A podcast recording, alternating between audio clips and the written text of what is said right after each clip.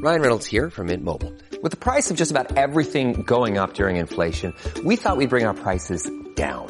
So to help us, we brought in a reverse auctioneer, which is apparently a thing. Mint Mobile unlimited premium wireless. Ready to get 30, 30, bit to get 30, bit to get 20, 20, 20, bit to get 20, 20, bit to get 15, 15, 15, 15 just 15 bucks a month. So, Give it a try at mintmobile.com slash switch. $45 upfront for three months plus taxes and fees. Promo rate for new customers for limited time. Unlimited more than 40 gigabytes per month. Slows. Full terms at mintmobile.com.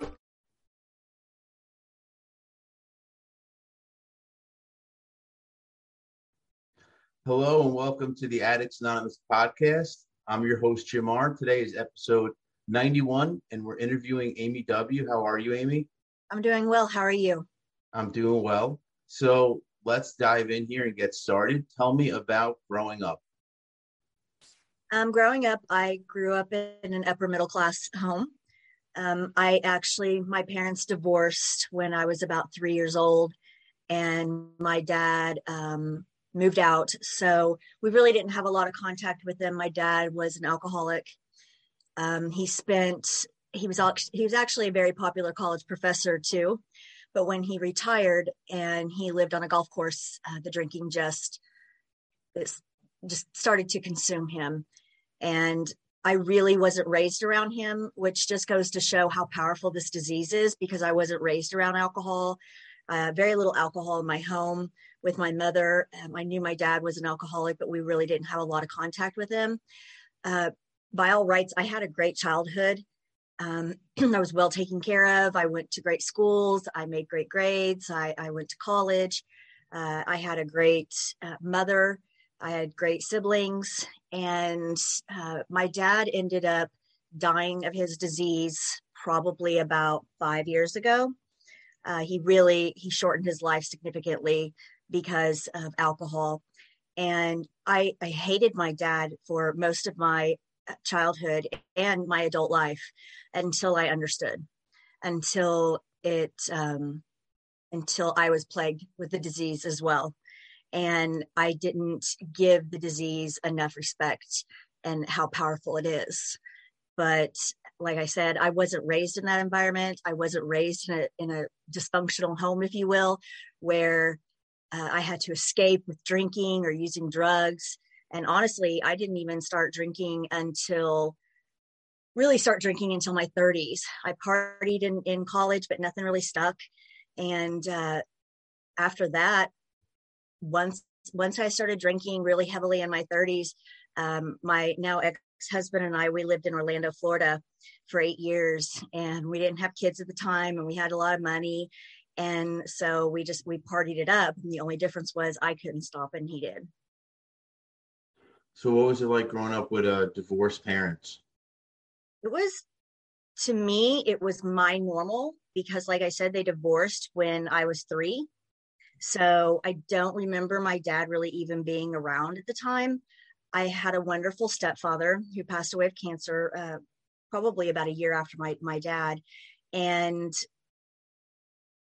I the one thing that I can tell you that I remember is other kids having their dads at events that my dad didn't come or and, and I don't know why this this sticks out to me still to this day, but I think we were freshmen in high school and we we were all trying out for cheerleading and I remember one of my best friends, her dad brought her roses and and she was so excited and I was like that was just so foreign to me.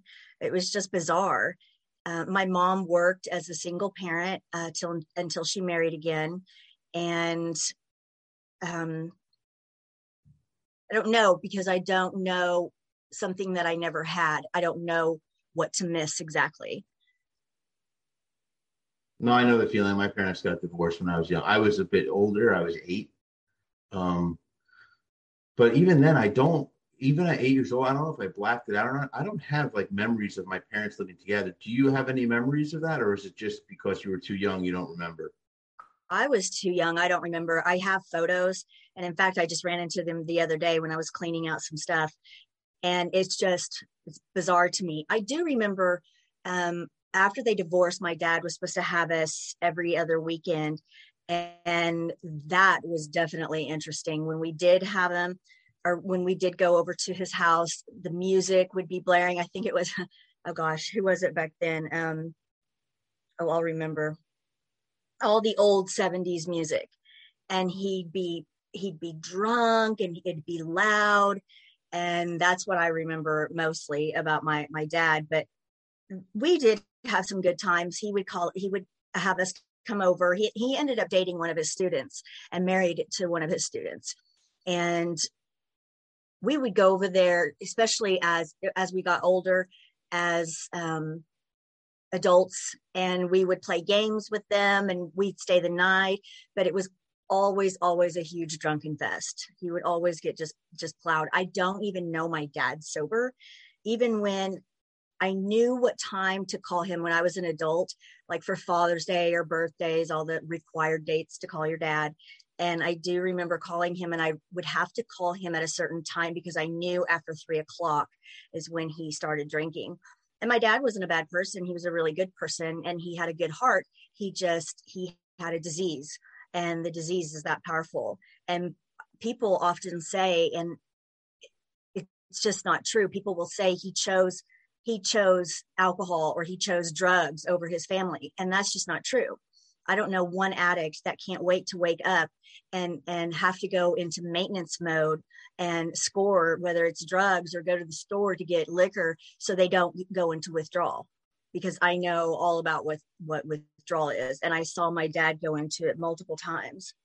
And I do recall um, he had a stroke. So these are all the things that um, are, are you you're you're well versed in, in addiction Yes, yes, yeah. I've done a lot of studying, a lot of firsthand experience. I mean, your episode 91. So those are all interviews I've done with people. Look at the, I've met a lot of addicts. Yeah. Ever since I started this group. It's a really, really um, special. AA is a very, very special group, and I'm really fortunate to have found it. There's nothing better than walking into a room and being fully understood and i i have a lot of regrets with my dad because when he died i was angry and everything flooded in from my childhood. Excuse me i'm gonna um everything flooded but i remember he i don't know if he was going through withdrawal when he had a stroke but he had a stroke. And these were his latter years and because of that stroke, because of the drinking, he ended up in a nursing home for a while. Uh, he finally was released and he was at home one day and my stepmother served him his dinner in the living room and she went back to prepare her dinner and she came out and he was face down on the floor and because of the stroke when he was eating she had made some type of meat that night he had swallowed a piece of meat because he was paralyzed on um, his left side, it went down the wrong pipe and he choked to death. And so he, we were, we were called and went to the hospital and, and he had been brain dead for a while at that point. And so uh, I, I remember everyone gathering around my dad um, waiting for his last breath, and people are crying, they're holding hands, and they're praying. And I couldn't figure out what is wrong with me. Why? Why do I have no emotion? Like I was almost just uncomfortable. Like I felt like I had to force some tears. But um, when I started counseling, I remember my counselor said, I asked him, I said, is something wrong with me? Like, why am I so void of emotion? And he said, Amy, you said goodbye to your dad a long time ago. And he said, you you know you had to to get through through the years without a father. And then i was really the only child that argued uh, with my dad because i didn't agree with uh, his style of living. And not that i was trying to be critical but he was very abusive to my stepmother. And i didn't agree with that. Um, he would he had hit her before uh, very very very verbally abusive. And so we would get into arguments about that when I was there because I just wouldn't tolerate that in front of us, him embarrassing her. And she and I are still friends to this day. And she's a good woman, but she's had to go through a lot of therapy herself because of my dad. And like I said, my dad is is a good person, but I believe that addiction is the devil. And he had a relationship with the devil. And I know that he had regrets, uh, especially with me. And actually, it was weird. About three days before his passing, he had his pastor over and he said, If anything ever happens to me, will you just apologize to my youngest daughter? That's me. And he said, I really feel like I neglected her more than anybody else. And he did. But I have an older, two older siblings, and uh, they have a very different relationship with my dad. What kind of relationship was theirs versus yours? Um, my sister's six years older than me, so I think she had a lot, a lot longer to um, live with my parents, and so she saw him differently because she remembers them living together. My brother's four years older than me, and honestly, we don't have our family. We don't have a relationship with him. That's another long story, but he is and my dad are a lot alike. I don't think my brother's an addict, but my my brother's very abusive to uh, his wife and children. And it's just not something that we tolerate. And I remember I welcomed him in my home when he got his first divorce, and he just he's he's the spitting image of my dad. He he's he's exactly like my dad, just very very verbally abusive, and we just he cut off all contact with us felt like we didn't support him in his divorce when really it was uh, she was scared for her life and we were trying to protect her and the children. But i i my i think well he ended up he, my brother has a very different relationship with my dad because he actually moved out and moved in with him. And he lived with him during my dad's bachelor years and drinking years and he has he had a relationship with my dad. He worshiped my dad. My dad would take him hunting. It was you know it was this father son relationship. So they they just had a very different relationship. I do know that when my sister she moved to springfield where we lived in joplin at the time and she had twins and she would invite my dad to like their soccer games or recitals that type of thing and and my dad would always say he was coming and he'd never show up. And it was the same with like thanksgiving and dinner like in his latter years we were to go over to his house to spend christmas or thanksgiving and he'd get so drunk that he would cancel. And i would say that the worst memory that i have of my dad was when i got married in 2000 and we actually had the reception at, at loma linda um, the country club because he lived on the golf course. And so we had the reception there. And I figured if we had the reception there, my dad would have to show up. Um, and he attended the wedding and he was at the reception, but he said he was going to go home and change. But he ended up getting so drunk that he wasn't able to come back and missed the father daughter dance, everything. And so when they called him up and like nobody could figure out where he was, and the next day he called me as if it was so funny. And he said, I'm sorry I missed the father daughter dance. Uh, Jack and Jim came over, Jim Beam and Jack Daniels came over, and I couldn't say no, as if it was just hilarious. So I harbored a lot of resentment for him to the point where when he died, I didn't, I attended the funeral, but I certainly I, I, didn't I didn't go to the casket, uh, walk to the up to the casket and pay my respects. I didn't do any of that because I felt like he didn't deserve my respect. Now, looking back, um, I get it. I understand. And I've actually asked for forgiveness for it because I feel like I failed him. Because here I am going to AA meetings, and did I ever invite him? No, he would have never gone. He he didn't believe he was an alcoholic. But who am I to judge another because they sin differently than me. We i mean we ended up having the same disease. We ended up going down a really horrible path. And i was i'm i'm blessed. I'm blessed with uh, by my higher power. I'm blessed you know by the group and that i survived because i should have died multiple times in in my disease. And that's a whole nother a whole nother chapter. Well we'll get into that in a few. So what was your life like once you graduated high school? Um, I went straight to college. My dad uh, was a college professor, in Joplin. And so I got a faculty waiver. And so my college was super, super cheap. I got my uh, undergrad degree in criminal justice. I got my associate's degree in law enforcement. And excuse me, later on, I would go to get uh, my master's in education and my uh, master's certificate in child forensic psychology. Um, I actually plan to go back to school again, which is crazy, but I would like to. I'd like to get certified to work with addicts.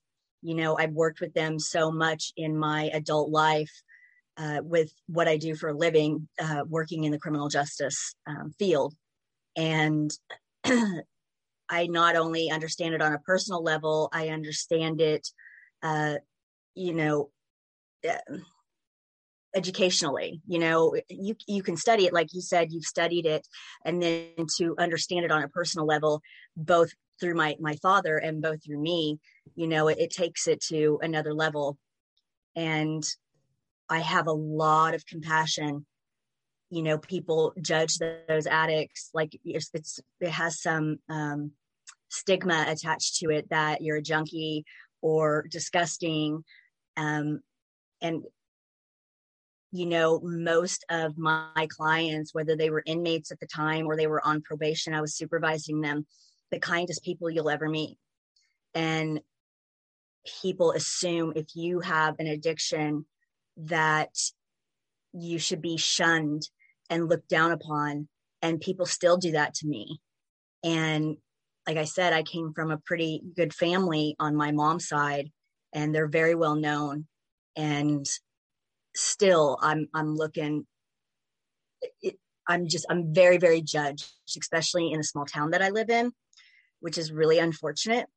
And my children are having to see uh, the hypocrisy in people who say they love you but they will they will degrade me not allow their children to come over and play and it's really affected my kids because of that.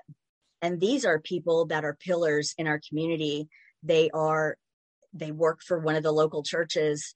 They're very you know uh, religious. I don't really like that word but they're they're very religious. And uh yeah they they they're very it's it's hypocrisy at its best. So i digress. No i'm sorry to hear that so when did you start first realizing you had an issue with addiction?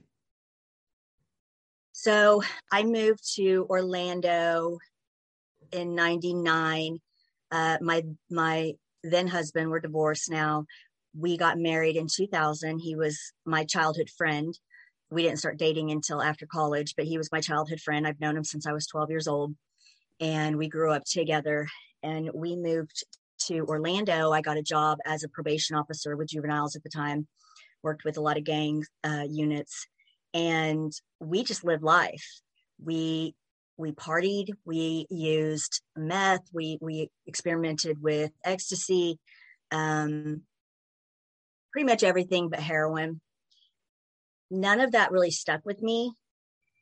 And so when we decided to get pregnant with our now daughter, she's 16, we decided to get pregnant. And that's when I realized I think I might have a problem because I couldn't stop drinking. And it was, I white knuckled it the entire time. It was so difficult. And I could not figure out what was happening to me because I knew I wasn't an alcohol. I'm, I'm not an alcoholic. I'm in my 30s. What? That's crazy.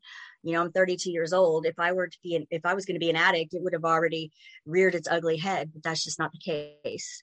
So when we had our daughter, we moved back to Missouri uh, to be closer to our family, and uh, I fell into a serious postpartum depression, and I wasn't sleeping, and alcohol helped me sleep and the bottles just started to accumulate. And at night, when everybody would go to sleep, that's when I would drink. And the bottles, bottles accumulated, and it soon turned into day drinking. I would call my mom and ask her if she could pick up the baby, and I would, I would drink all day. And finally, um, it got to the point where because I drank wine at the time, I decided I'm going to switch over to vodka because then there aren't as many bottles. I don't have to have that much to drink. I can hide it in water bottles in the refrigerator and I can come and openly drink and he would never know anything about it. And then when Who is he? Your husband? Yeah, my then husband. Yeah, he's the father of both of my kids. And, you know, I think he just didn't want to face it. He didn't want to believe that I had a problem because we had this picture perfect family. Um, I was able to stay home with my daughter, um, which I commend all of those women out there that are able to stay home with their children. I'm in awe of you because I'm the type of mom where I have to work or at least part time. And I remember telling uh, their dad because he made a lot of money. And so I was able to stay home and it was, and we were still very comfortable. And so I told him, I said, I have to work at least part time. And she was about two at this time. And I remember like it was yesterday. And he said, Do you know how many of my employees, he was a big wig, would kill to be in your position? So I felt like I was I I wasn't grateful enough and I felt like I was being super selfish. And so I just kind of closed my mouth and and I was the best housewife and I was the best mother and you know perfect dinners and a perfect home and we lived in a beautiful home and we had all the all the toys the boat you know the cars and and we had it all uh except i i was losing myself in the bottle and like i said nothing else st- stuck with me the meth um anything anything. And we used we used quite a bit of meth and and cocaine but like i was able to put that down and walk away but the bottle i was not. And it just it got worse and worse and worse. And then we got pregnant with our son 3 years later. So my daughter was 3 and my disease had because because we all know it's a progressive disease and it had progressed to the point where I could not get sober. And I ended up in the hospital and that's when they told me that my son I mean it's really hard to talk about that my my son could be born with deformities. And so I literally put myself through rehab pregnant. And I it's it was the most humbling yet humiliating experience I've ever gone through. I went there and most they would have family in rehab and I'd never been to rehab before. I didn't know what to expect. And families would come and they thought I was staff because I was pregnant and I was clearly pregnant. And they were like, I said, Oh, I, I don't work here. I'm, I'm a client. And they looked at me, they were like, You're a client. Shame on you. Shame on you because I was pregnant. And I was like, I, I thought I was doing the right thing. I was trying to save my son's life, you know, and and going into a rehab and getting sober, I gained 20 pounds in rehab because I hadn't gained any because I was always so sick. And um while it's it's hard to talk about, I'm I'm able to talk about it a little bit better, but I would I had to go through 6 years of therapy. Um my son I gave birth to my son sober. Um, he was very, very little though, and like very little. And they initially they diagnosed him with fetal um, alcohol effect, uh, FAE, instead of fetal alcohol syndrome. And it was the hardest, and it's still to this day but I will tell you that my higher power, whom I, I choose to call God, um, he really protected my son because my son is perfect today. He's 13. He is he is intelligent. He's the top reader in his class. Um, he's brilliant, but with the amount of alcohol that I was drinking, I went in the hospital when I was pregnant with him, sick with a, a 0.42. And they were shocked that I had not miscarried. But because of all of that, they diagnosed him almost immediately.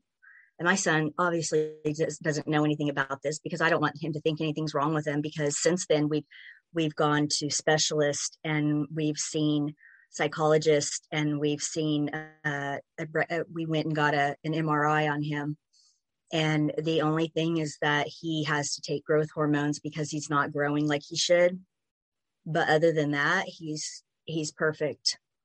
Um after that after i gave birth my disease spiraled very very very quickly because i started drinking again about 4 months after i gave birth. So I was sober for probably the last four months of my pregnancy and four months after I gave birth. And then once I started, I picked up a bottle. Once that happened, it it was all downhill from there. We ended up my my ex uh, divorced me when I was when my son was ten months old, and I have the craziest story. And so I remember he got home from work one day and he had asked my mom to pick up the kids. And I was like, What is going on? Why are you home early? And he just started crying. And there was a knock at my door.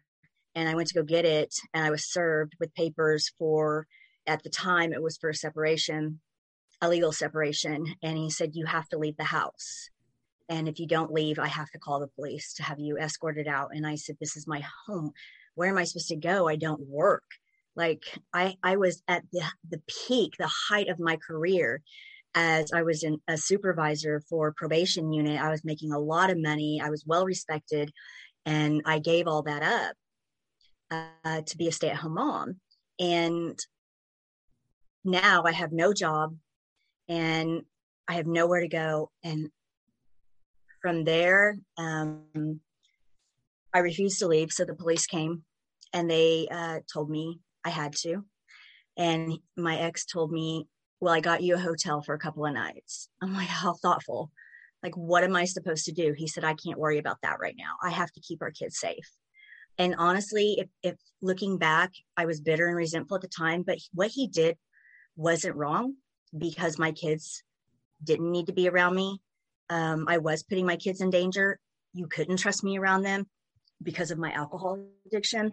And so I remember going to a hotel that night. And after that, everything, I was homeless. I was bouncing from motel to motel. Um, I was staying with any man that would take me.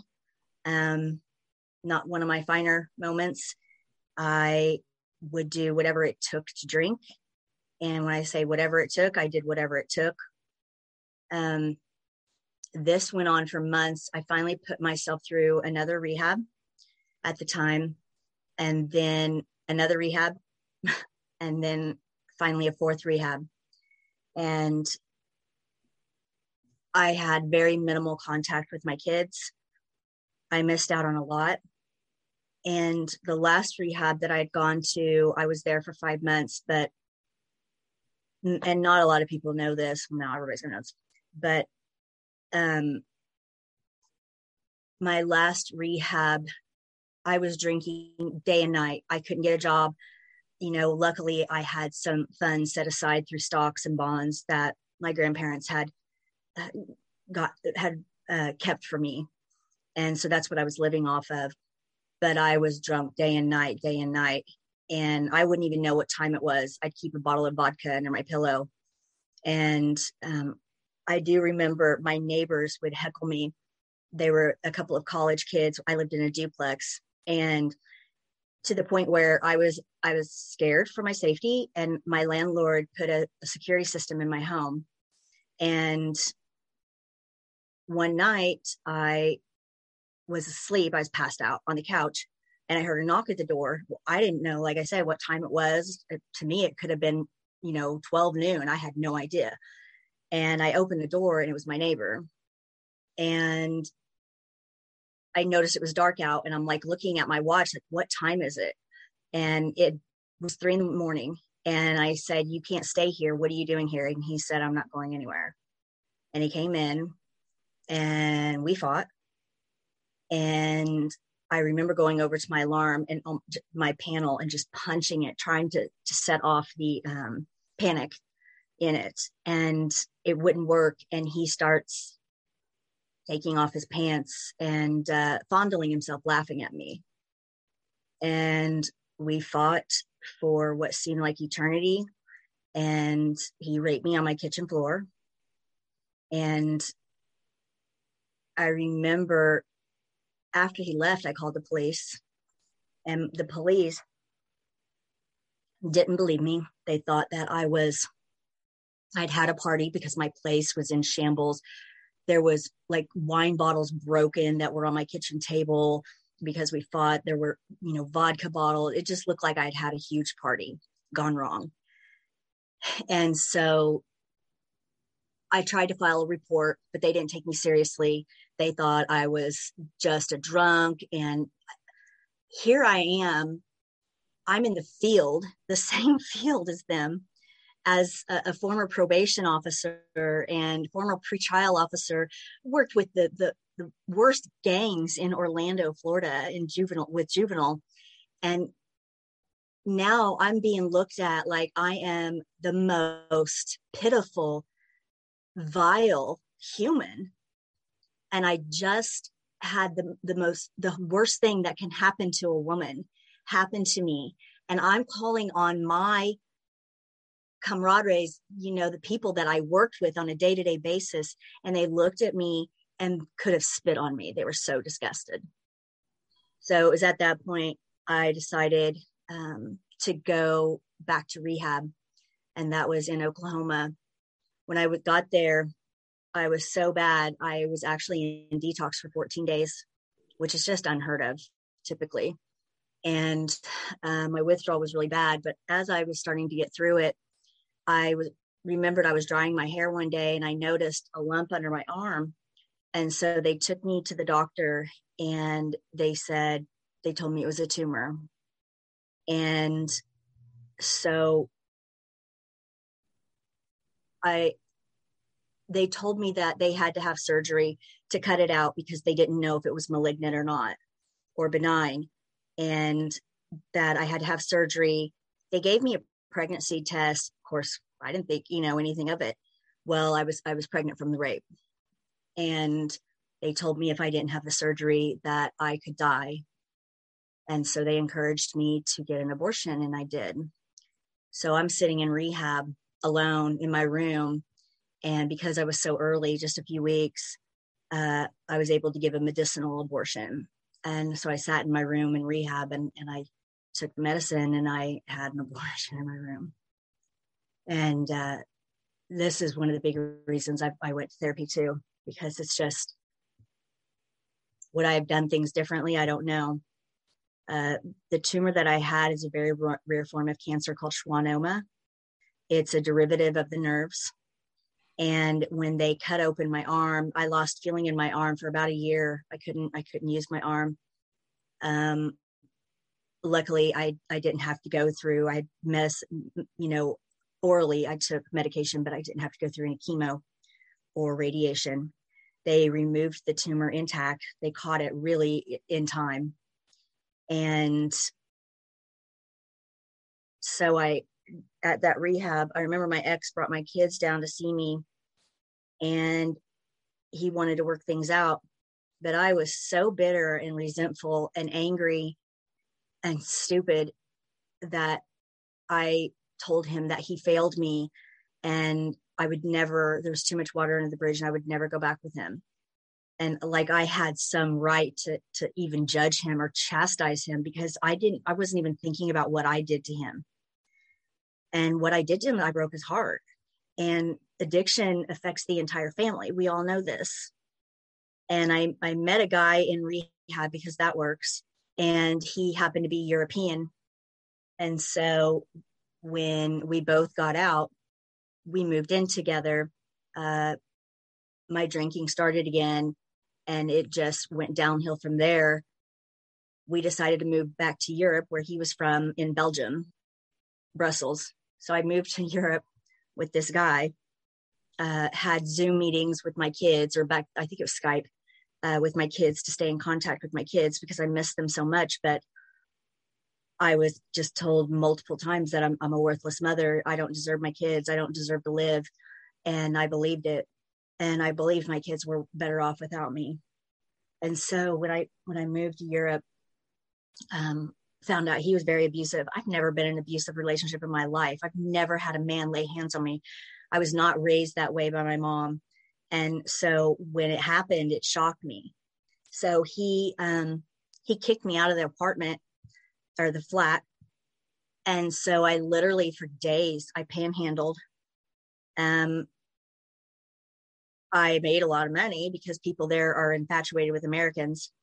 And I finally ended up, I didn't know how to leave because I was under his direct care. And so, because I wasn't a citizen, it was very difficult for me to leave. Finally, I was able to get a plane ticket. Uh, and I, I got on the plane. I started drinking from the time I got on the plane until I got off into Atlanta. And it was, I blacked out from there. I don't remember. I just woke up in an Atlanta hospital or emergency room with about a hundred other beds surrounding me because it was so packed and I didn't even know what happened. Uh, apparently, I got so drunk, I became belligerent in the airport and they took me into custody and um, took me to the hospital. When I didn't show up from on my flight home to Missouri, when my mother went to go pick me up, um, they filed a missing persons report, which was just devastating for my family. And they didn't know where I was. I didn't have a phone. I didn't my my laptop was dead. I just had my luggage. I had no money. I didn't know what to do. And I was very very fortunate that the airline agreed to give me another ticket uh, to go home if I didn't drink. And so I agreed to that and I came home. I, I'm sure that I think that was probably in 2011 when I came home and from there it just it continued to spiral um, i tried going to meetings but i just i just didn't feel like i was one of them i'm like i'm not i'm not like you i'm not i'm, I'm not an alcoholic it took me years to figure it out isn't it funny how we, we all think we're the one that's different everyone of everyone i talk to we all think no no I, I'm just different from you guys. I don't have a problem. I just drink because it's fun or because I'm sad, or whatever the reason is. Always have a reason to drink. Exactly, exactly. And in in reality, if the day ended in why, that's why I drank. You know, yeah. I I drank for so mm. many different reasons. You know, I was depressed, and my kids hate me, and my family hates me, and my mother took me in, and I put her through hell. I was so disrespectful I had such a chip on my shoulder. Look at everything I've gone through. And and I don't I don't take that lightly because I did go through a lot. I have a lot of PTSD because of of the rape and the subsequent abortion and then you know the the surgery I went through and my my husband leaving me and we were together you know dating and married for 16 years and so the loss of that relationship was very um, significant to me. I ended up I ended up um, being arrested twice for a DUI. I have no convictions because I had a really good attorney. I have no convictions for that. But I finally started getting serious. I got a sponsor. My ex told me if I didn't get it together that I wasn't going to see my kids again. So I just remember I went running that night and I just fell to my knees and just sheer exhaustion.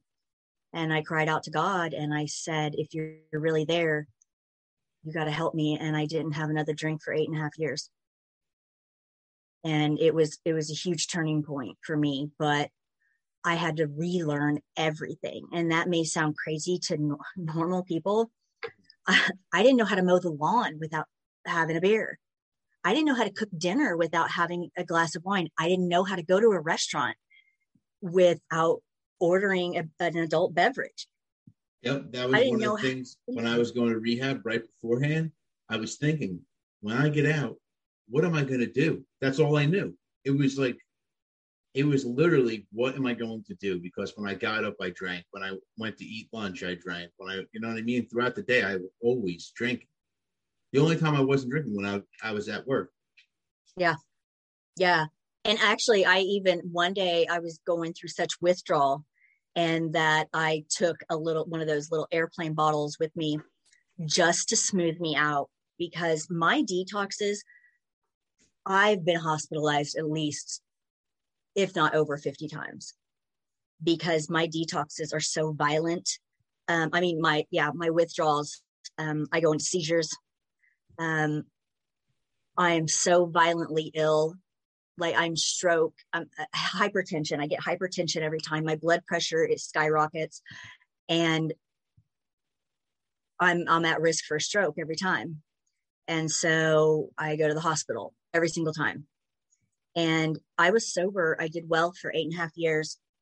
And then about a year ago, I relapsed, which was one hell of a relapse because you know we don't we don't start over from the beginning we pick up where we last left off yep yep yep and within within 72 hours i was in the hospital because i had alcohol poisoning there wasn't a time i never went to the hospital with anything less than a 0.35 it was usually right up at a 0.4 at one point it was a 0.5 and i'll never forget uh, I was sitting up in bed and one of the nurses came in and he just got level to level, eye level with me. And he said, I have never in my 23 years of doing this met someone your size at that point. I was like 90 pounds soaking wet, your size, lucid with a BAC at what you have and that you're alive. And he said, You are going to die. You understand that. And at the same time, the doctor came in later and, and spoke to me. He said, "You won't, you won't make it to 50." He said, "You are drinking yourself to death. Your organs are shutting down. You cannot, your body cannot handle this anymore." And I listened, and this relapse that I had, I mean, I destroyed my kids. Here, they got their mom back for so many years, and and I went back to school. I got my master's, you know, I, I had huge plans and I let it back in. And I know that during that, those eight and a half years sober, that I stopped respecting the disease. I stopped respecting the power. I also stopped going to meetings. And, and I just completely had a disconnect from all of that and was just living my life. And when it took a hold of me again, it was horrible. I went to another rehab and I'm sober now, obviously, but I'm I'm terrified of it now because I know if I go back again, I'm not coming back. So, and I I have I from the rehabs, the people that I've met, which are wonderful people that I've met, seven of them in the past 10 years have uh, died of either um, overdose or suicide because of their addiction. So it's it's been very humbling. And now I just I try to help other people and try to share my experience, strength, and hope with other people and show them that it can be done. And I've had multiple people tell me that they've never seen that my disease is so, I mean, I'm extreme at everything I do. And I'm a little crazy anyway, but when I drink, it's like, I mean, I always either find myself behind bars or jails, institutions, or death. Right. So, yep. and the only thing I'm missing is the death. I did drink myself into a coma one time. Uh, I was in a coma for four days.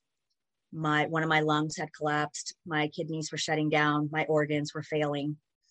Um, it i had defecated myself my everything was just everything was just falling apart and i remember i woke up in icu with a tube down my throat because i wasn't breathing on my own they told my family to prepare for my funeral that i wasn't going to make it and i woke up with a tube in my throat and i freaked out and i started yanking it out because it scared me but i didn't know that one of my lungs had collapsed and yet I still got out of the hospital and I drank. That is that is the definition of insanity. And until you walk through those rooms of Alcoholics Anonymous, nobody understands you and you feel like you're crazy. You feel like you're absolutely crazy because even I could not give a reason. Why are you not only destroying yourself, but why are you putting your kids through this? Because when I'm sober, I'm an I'm an awesome mom. Um, I would never hurt my children. Like they're my life, they're my everything. Why would I ever hurt my children? I wouldn't, but the addict would. And so I had to learn how to compartmentalize that. I'm an addict, but I always tell my ex, you didn't divorce me, you divorced the addict because mm-hmm. I was at the peak of my disease. And that sounds crazy to other people. When I walk into those rooms of AA, I'm surrounded by people who love me for me and they get it and they understand. And that to me is mind blowing because what I'm doing is insane. And it's so powerful. And people like, it's okay. I get it. We get it. And that they celebrate your successes. Like first time I got 30 days, everybody was so happy and started clapping. I was like, what is wrong with these people? You know, yeah. but they, they get it. They understand it and I'll still never understand, you know, how this disease takes over, but it does. And people who say that it's a choice, it's insulting because I don't I don't choose to lose my family. I don't choose to get divorced. I didn't choose to to almost lose my life. I my dad certainly didn't choose to die at, eh, at you know 70 something years young. He didn't choose to die. And people who tell me well, she chose or he chose booze or drugs over me. You know, I have yet to meet an addict, like I said in the beginning, who wakes up saying, Man, I can't wait to use today. They do it for maintenance. And it doesn't even become pleasurable anymore. It's about maintenance. It's so you don't slip into withdrawal because it's hell. And I'm I'm just I'm very blessed. I'm very fortunate. And I have my kids now. Um, I've had them for years, but then when I relapsed, I, they were taken again from me, and rightfully so. And I am humbled by all of this. And I'm not mad at my ex. We've been divorced now for 13 years. And, you know, I've apologized. I've, I've done my amends. Um, and he deserved an apology. And he deserved to be told that what he did was r- the right thing. And at the time, while I was bitter and resentful, he did the right thing because he was trying to protect our, our children. And so for that, I'm very grateful that my kids have him as a dad that stepped up to the plate and did for me what I couldn't do for myself. So I'm very grateful. Yeah, no, that's definitely something I would be too. Oh. Anyone looking after your children's a good thing. Yeah. And and putting them first, you know, I had to figure it out on my own. You can't the first time I went to rehab, I went because I was pregnant and I wanted to save my son. The second time I went to rehab was to save my marriage. Um, the third and fourth time I went to rehab, I, I always did it for my family or my kids. It wasn't until I went to rehab and did it for me. And people are like, well, that's selfish. You know, you need to get sober for these kids. No, I need to get sober for me, and then everything else will fall into place. I need to respect myself enough to to believe that I am worthy of sobriety and I am worthy of good things. But when you are in the disease and you are as sick as we are, you don't believe you deserve anything no. because you you ruin everything. We have a program, we have our own 10 steps and part of that there's the four pillars of addicts anonymous and the first pillar is self-love because that's where you start. Unless you love yourself, you don't have a reason to get better. No, yeah. nobody, nobody says, you know what? Because I hate myself, I'm going to go try to get sober. Exactly. It's because it's because somewhere deep down inside, under that self hatred, you might love yourself and then decide, I need to get better. Because, like you said, the whole point is getting better. Unless I'm in good shape, I can't be a good dad. Just like if unless you're in good shape, you can't be a good mom. So you're totally yeah. right. It, it technically is selfish. Well, it's not. It is, but it is. You're being selfish for the sake of being unselfish. Does that make right. sense? Yeah. It does. It does. And if I'm not selfish, with staying sober, if I'm not selfish, then everything I'm going to lose everything else. Yep. And you know, going going to therapy, the therapist that I have, I had an addictions therapist, and he changed my life. And he made me see things that I didn't realize. I, you know, after I got sober uh, for the eight and a half years, I traded my my the bottle with relationships. and with men. And I became, you can become addicted to relationships. You can be, become addicted to someone. Oh yeah, I just wrote an article for us on codependency. That's a huge Yes. thing in the addiction community. Getting addicted to a person. Yep.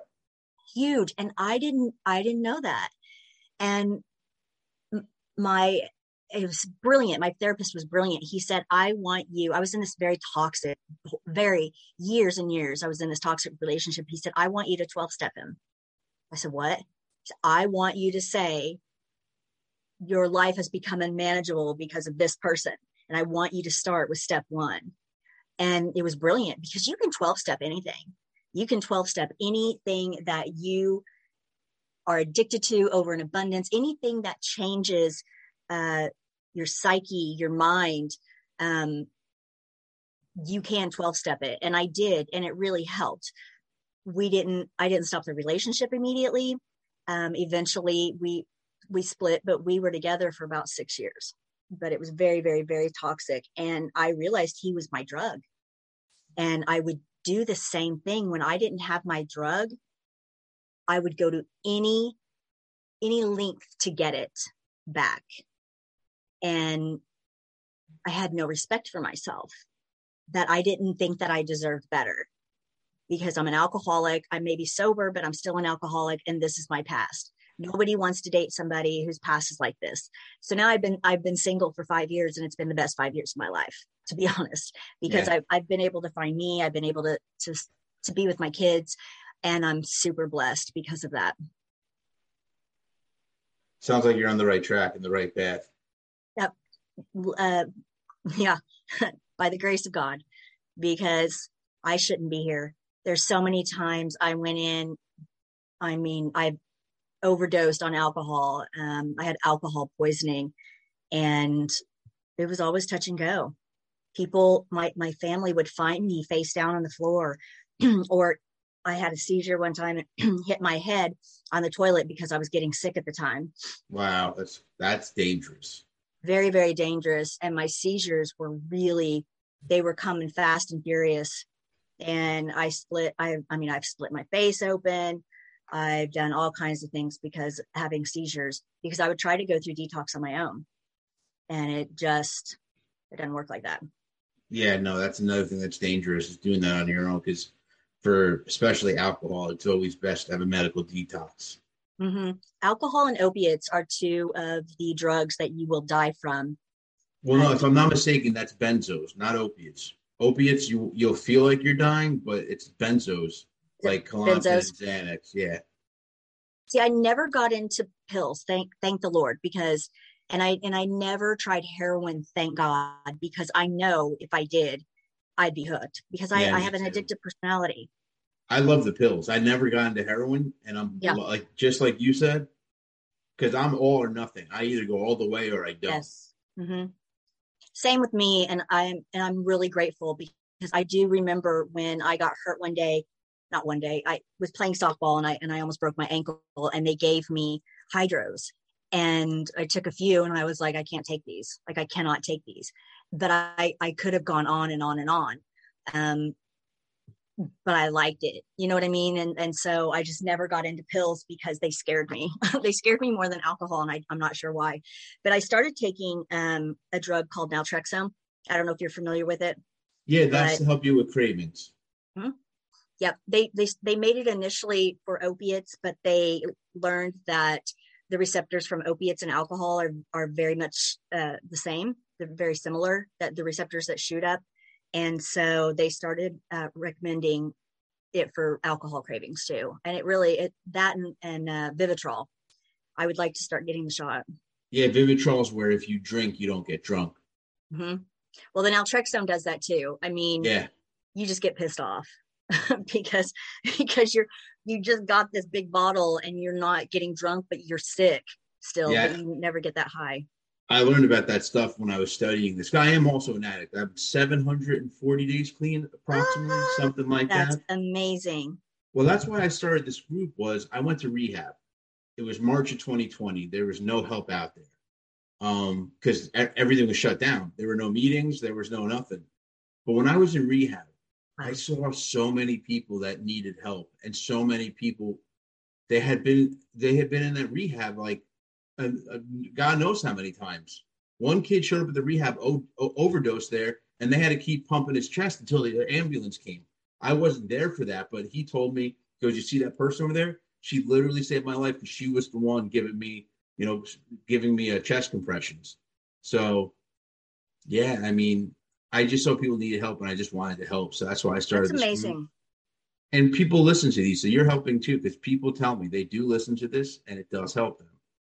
Yeah, it can. It, you they can do it. If I can do it, trust me, anybody can do it because I. It, I mean, everybody's disease is serious, but I should not be here. Um, I do remember when you said meeting somebody in rehab. I met a, a woman who was probably 10 years younger than me, and she had four kids, and she was in there.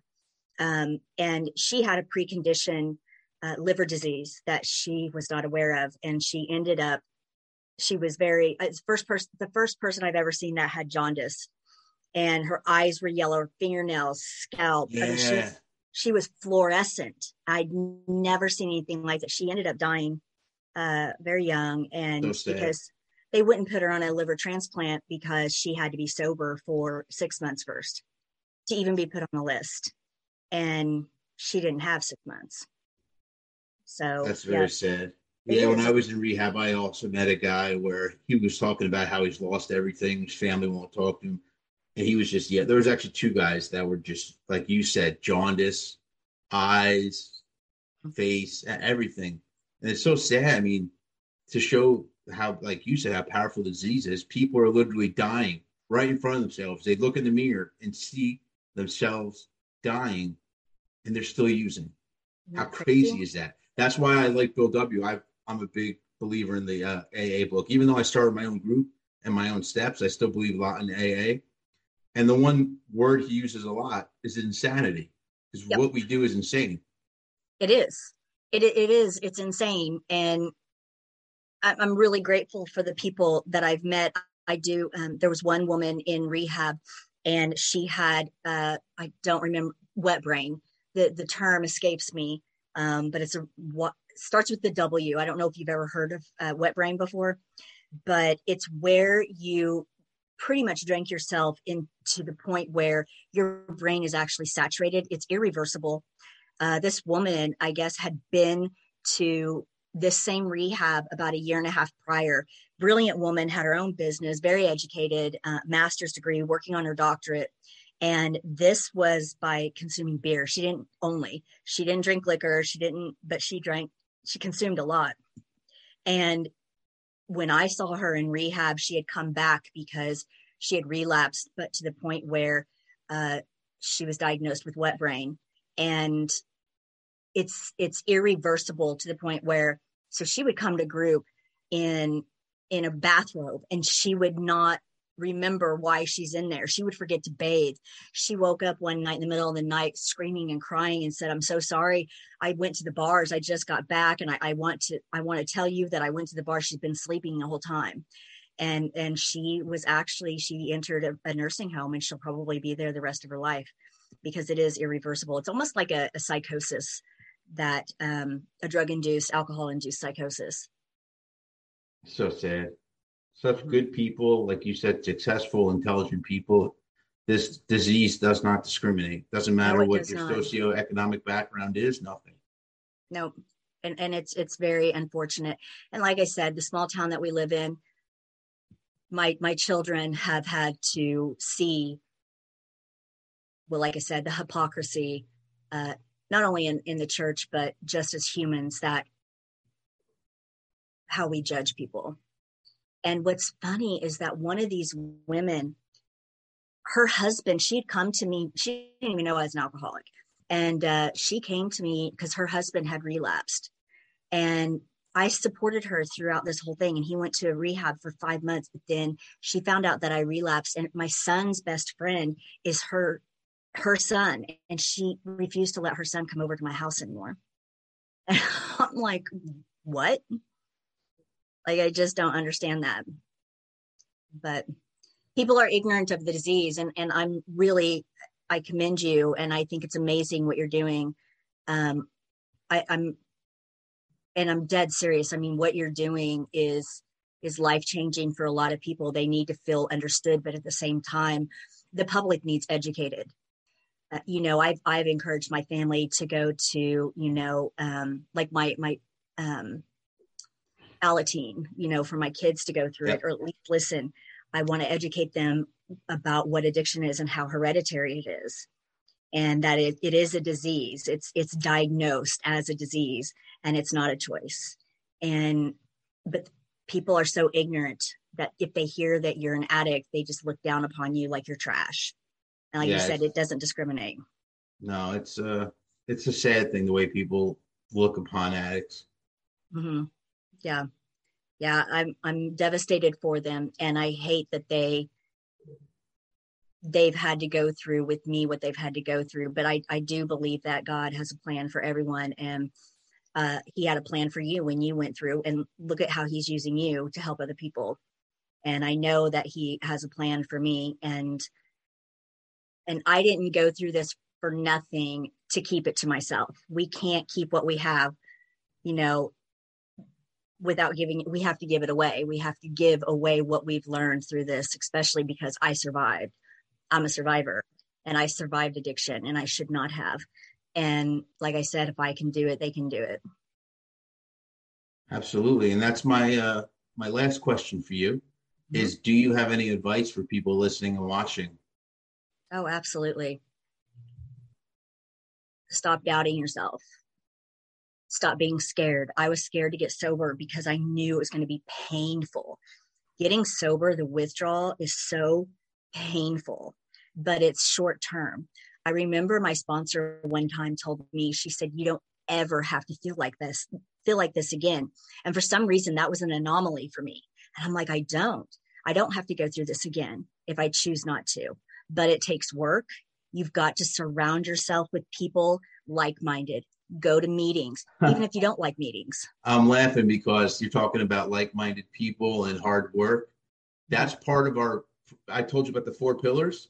Mm-hmm. It goes self love, discipline, hard work, and community. So you're yes. talking about working hard, getting the right people. Yeah, I'm definitely going to send you the steps later. You'll love them. Absolutely. Yes, I would love to have that. But self-love is so important because yeah. if you don't think you deserve it, then you're not you then you're not going to do it. Why would you why would you do something good for yourself if you don't love yourself?